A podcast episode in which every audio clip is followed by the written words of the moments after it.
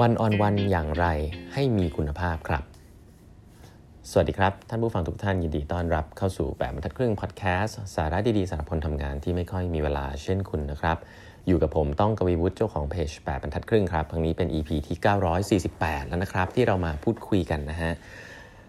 วันนี้นะครับวันเสาร์แบบนี้ผมก็อยากจะขอเล่าถึงท็อปิกอันหนึ่งนะฮะที่มีคนถามเข้ามาเยอะเหมือนกันนะครับ แล้วก็ ก็คิดว่าเป็น topic ที่ส่วนตัวก็ก็มีประสบการณ์อยู่พอสมควรนะหลังๆ นี่เริ่มเริ่มเยอะเลยนะก็จะนำมาแชร์นั่นก็คือการพูดคุย one on one นะครับการพูดคุย one on one กับกับทีมงานนะครับ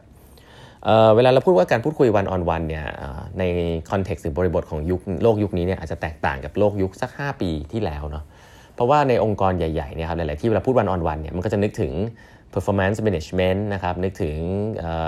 หกเดือน มาคุยกันเป็นไงบ้าง หรือบางที่ดีหน่อยก็บอก 3 เดือนเออเป็นไงบ้างมาเจอกันนะฮะต้องเตรียมอะไรกันมาเยอะแยะ performance คุณเป็นยังไงมีเอกสาร evidence นะฮะแล้วก็จดเข้าระบบ แล้วก็มี HR มาเตือนว่าทำหรือยังทำหรือยังอะไรเงี้ยผมว่าผมว่าเรื่องนี้ก็เป็นเรื่องที่ส่วนตัวก็รู้สึกว่าน่าจะ obsolete เร็วๆนี้นะครับการทำวันออนวันที่ทำเพื่อ คือมันดีแหละพูดตามตรง แต่ว่ามันมีหลายที่มากที่ทำทำเพื่อทำให้เสร็จให้มันอยู่ในระบบนะครับแต่จริง ๆแล้ว โลกยุคนี้เนี่ยมันเปลี่ยนเร็วมากนะครับ ยิ่งคนรุ่นใหม่เนี่ยก็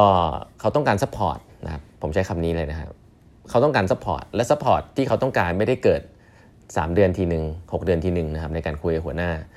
แล้วก็คุยกันครึ่งชั่วโมงชั่วโมงหนึ่งมันต้องบอกมันไม่ได้ช่วยด้วยซ้ำบางที มันอาจจะ backfire ด้วยซ้ำว่าเกิดคุยกันแล้วไม่ดีเนี่ยโอ้โหแย่เลยนะฮะเพราะฉะนั้นจริง ๆแล้วเนี่ยผมคิดว่าการ การคุยวันออนวันครับสำหรับสำหรับผมเนี่ยส่วนตัวเลยนะครับ มันเหมือนเป็นการเช็คอุณหภูมิในในทีมครับว่าตอนนี้ทีมทำงานเป็นยังไงบ้างนะครับและผมว่าอันนี้คือหน้าที่หลักเลยนะครับของหัวหน้าทีมในยุคนี้นะครับ ถ้าคุณมีทีมที่ดีก่อนนะยกตัวอย่างถ้าคุณมีทีมที่ดีที่เขาทำงานได้นะครับในเรื่องงานก่อนนะสิ่งที่คุณจะต้องระมัดระวังที่สุดก็คือว่าเออมันมีอะไรที่จะทำให้เขาทำงานไม่ได้หรือเปล่านะครับ ทีมไปเจออะไรมาที่เราไม่รู้หรือเปล่านะครับ เราจะทำยังไงให้เขาบอกเรา และเราจะทำยังไงให้ช่วยเขาได้ สิ่งเหล่านี้เนี่ยพูดแล้วเหมือนง่ายนะครับ แต่ว่าในบริบทที่แตกต่างกันที่คนทำงานกันยุ่งๆ โดยเฉพาะ work from home เนี่ยคุณอาจจะหลุดได้นะครับ แล้วก็รู้ตัวอีกทีก็ปัญหามันใหญ่เกินกว่าที่จะแก้ละนะครับยิ่งเป็นปัญหาของคนในทีมเนี่ยก็ต้องระมัดระวัง ที่พูดอันนี้มาเยอะๆเพราะว่าจะบอกว่าวันออนวันเนี่ยเป็นเครื่องมือที่สำคัญมากนะครับ แล้วก็การคุยแบบ 3 เดือนครั้ง 6 เดือนครั้งปีละครั้งเนี่ยมันมันออฟสลีละหรือว่ามันคงไม่ได้ตอบโจทย์ในสิ่งที่ผมพูดไปนะกัน ใครที่สนใจว่าวันออนวันจริงๆแล้วในการคุยเพื่อเช็คอุณหภูมิของทีมเนี่ยแล้วดูว่าคุณจะสร้าง trust นะโอกาสในการสร้าง trust กับทีมเนี่ยวันออนวันก็ช่วยนะครับ เดี๋ยวนี้ผมเล่าให้ฟังว่าปกติแล้วเนี่ยผมคุยอะไรบ้างกับทีม ซึ่งอันเนี้ยเป็น sequence ที่คิดมานะครับคิดมาแล้วก็ใช้ใช้อยู่แล้วก็ปรับมาเรื่อยๆนะครับก่อนเริ่มแรกเลยฮะเวลาผม นัดทีมงานคุยเนี่ยผมใช้เวลาสักครึ่งชั่วโมงนะบอกว่าไม่นานนะเพราะว่าถ้าเวลานานเนี่ยมันตกใจตื่นเต้นไป บอกครึ่งชั่วโมง คุยกันสบายๆได้ Line call ได้นะ Microsoft Team ได้อะไรเงี้ยคำถามแรกที่จะถามนะครับ ส่วนใหญ่จะถามว่าเออตอนนี้ถ้าพูดถึงความสุขในการทำงานนะครับตอนนี้รู้สึกถึงความรู้สึกในความสุขในการทำงานตอนนี้ศูนย์ถึงสิบนี่ให้เท่าไหร่นะแล้วถ้าเกิดว่ามันไม่ใช่สิบใช่ไหมส่วนใหญ่ไม่ใช่สิบอยู่แล้วแหละนะ ส่วนใหญ่ก็จะหกเจ็ดหรืออะไรอย่างงี้ว่า ไปดีหน่อยก็จากแปดเก้าใช่ไหมเราจะถามต่อว่า อืมแล้วที่มันไม่ใช่สิบนี่เพราะอะไรนะครับ ก็คือเราเราถามคือคือคำถามนี้เป็นคำถามที่ผมผมผมใช้เป็นเหมือนส่วนตัวนะไม่รู้ว่าดีที่สุดหรือเปล่า แต่ผมอยากจะเกจจริง ๆ จากความรู้สึกของเขาในการมาทำงานเนี่ยแหละ ว่าเขามีความสุขในการทำงานหรือเปล่า อยากมาทำงานหรือเปล่า อันนี้มันจะบอกอะไรหลาย ๆ อย่างนะบางคนเนี่ยคุณรู้สึกว่าโอ้เขาทำงานดีมากเลยนะ แต่แบบ เออเพราะสื่อการทำงานอะพี่ก็ประมาณห้าพี่เฮ้ยผมว่าคุณต้องกังวลแล้วนะทำงานดีแค่ไหนถ้าเกิดความสึกความสุขการทำงานเป็นห้าเนี่ยมันมันก็จะมีเพดานของมันอยู่นะครับเเพราะฉะนั้นคุณควรจะอยากรู้ความรู้สึกก่อนผมใช้คำนี้เนาะผมถ้าผมสอนหนังสือผมจะบอกคำนี้บ่อยคืออย่าพูดแต่ความคิดอย่างเดียวเออคุณรู้สึกไงบ้างนะศูนย์ถึงสิบเป็นไงบ้าง แล้วถ้าทำไมมันถึงไม่ใช่สิบเล่าให้ฟังหน่อยอ่าอันนี้อันแรกนะครับเพราะว่าคุณจะได้รู้ว่าปัญหาในความรู้สึกเขามันมีอะไรบ้างเนาะ อันนี้คุณจะเริ่มได้ข้อมูลเบื้องต้นละอ่าถัดไป ถัดไปเนี่ยผมจะเริ่มจากให้เขาเได้พูดเกี่ยวกับตัวเองนะครับคนเราพูดเกี่ยวกับตัวเองเนี่ยจะง่ายที่สุดนะครับ แล้วก็มันจะออกไปได้หลายรูปแบบนะครับแต่ว่าหลักงานง่ายๆที่ที่จะจะให้เขาพูดเนี่ยปกติก็จะคือ คุณคิดว่าคุณทำอะไรได้ดีบ้างนะครับ คือเปิดเปิดหัวด้วยการให้คนได้พูดชื่นชมตัวเองเนี่ยดีนะ คนส่วนใหญ่ไม่ค่อยได้มีโอกาสไปชมตัวเองให้ใครฟังนะเนาะหรือว่าถ้าถ้ามีคนอย่างนั้นจริงๆในในคอนเท็กซ์ปัจจุบันก็จะแปลกๆ แต่แบบเนี่ยให้เขาได้มีโอกาสพูดข้อดีของเขากับหัวหน้าเนี่ยเป็นโอกาสที่ดีมากนะครับว่าเราจะได้เห็นว่าเขา reflection ตัวเองทำอะไรได้ดีครับอันนี้บังคับว่าต้องมีของว่าทำอะไรได้ดีนะ ไม่ได้บอกคุณคิดยังไงตัวเองไม่ได้นะ บอกไปเลยว่าคุณทำอะไรได้ดีบ้างนะครับ ก็ก็เริ่มต้นแบบนี้นะครับ เพราะว่าจริง ๆ ลูกน้องเนี่ยมี tendency ที่จะ criticize ตัวเองเยอะเกินไปต่อหน้าหัวหน้าเนาะกลัวไม่อยากชมตัวเองต่อหน้าหัวหน้า อันนี้ให้ให้ชมตัวเองเลยครับต่อหน้าหัวหน้าครับต่อหน้าเราคุณทำคุณก็ตัวเองทำอะไรได้ดีบ้าง อันถัดไปก็คือ แล้วคุณคิดว่าคุณน่าจะทำอะไรได้ดีกว่านี้บ้างนะครับก็คือให้เขาบอกเออเขาอยากจะพัฒนาตัวเองในด้านไหน ดู reflection ต่างๆ อย่าไป judge นะเราได้เราเราอยากได้ข้อมูลนะเออเราไม่ได้อยากจะมาพูดความรู้สึกตัวเองนะเราอย่าอย่าเพิ่งไป judge ถัดไปนะพอพูดกับตัวเองเสร็จละอ่าทีนี้ง่ายขึ้นแล้วพูดกับตัวเองละ ต่อไปจะให้พูดถึงทีมนะในภาพรวม คุณคิดว่าทีมเราเนี่ยทำอะไรได้ดีบ้างทีมเราทำอะไรดีบ้างอาจจะพูดเรื่องงานเรื่องคนอะไรก็ว่าไป อันนี้คุณจะเริ่ม engage จากทีมละนะแล้วถัดไปก็คือ แล้วคุณคิดว่าทีมเราเนี่ยต้องทำอะไรให้ดีขึ้นอีก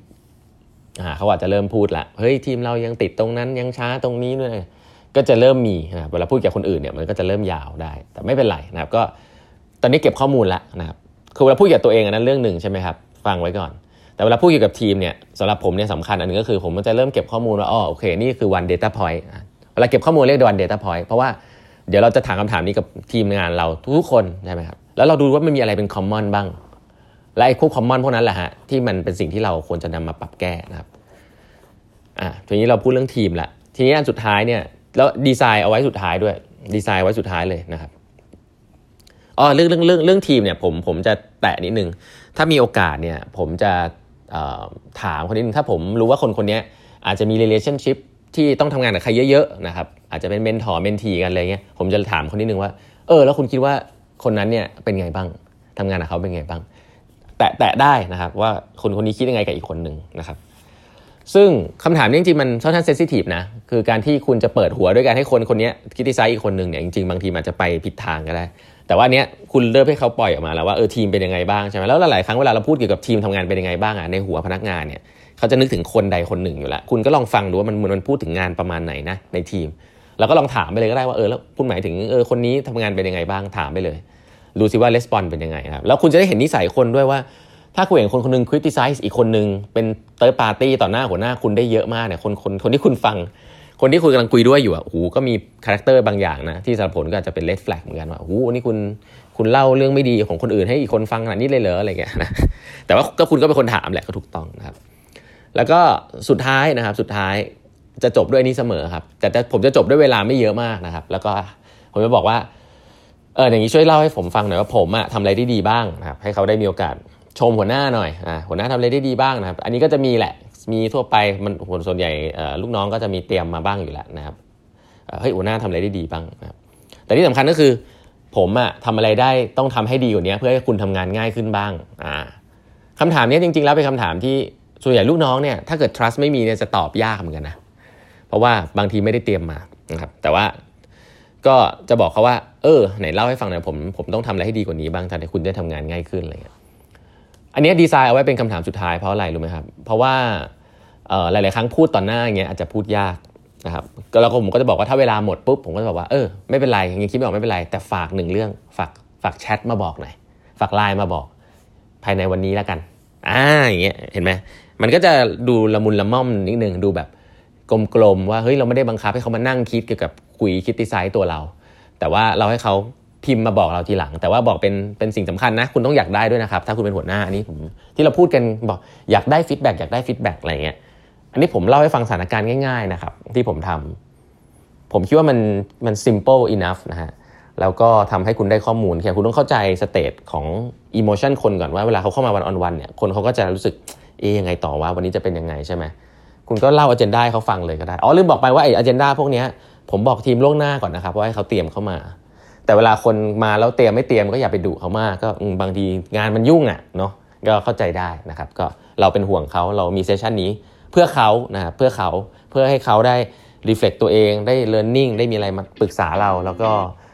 เราก็ได้ข้อมูลด้วยนะครับ วันนี้เวลาหมดแล้วนะครับ ฝากกด subscribe แบบทัดครึ่ง podcast ด้วยนะฮะแล้วพบกันใหม่พรุ่งนี้นะครับ สวัสดีครับ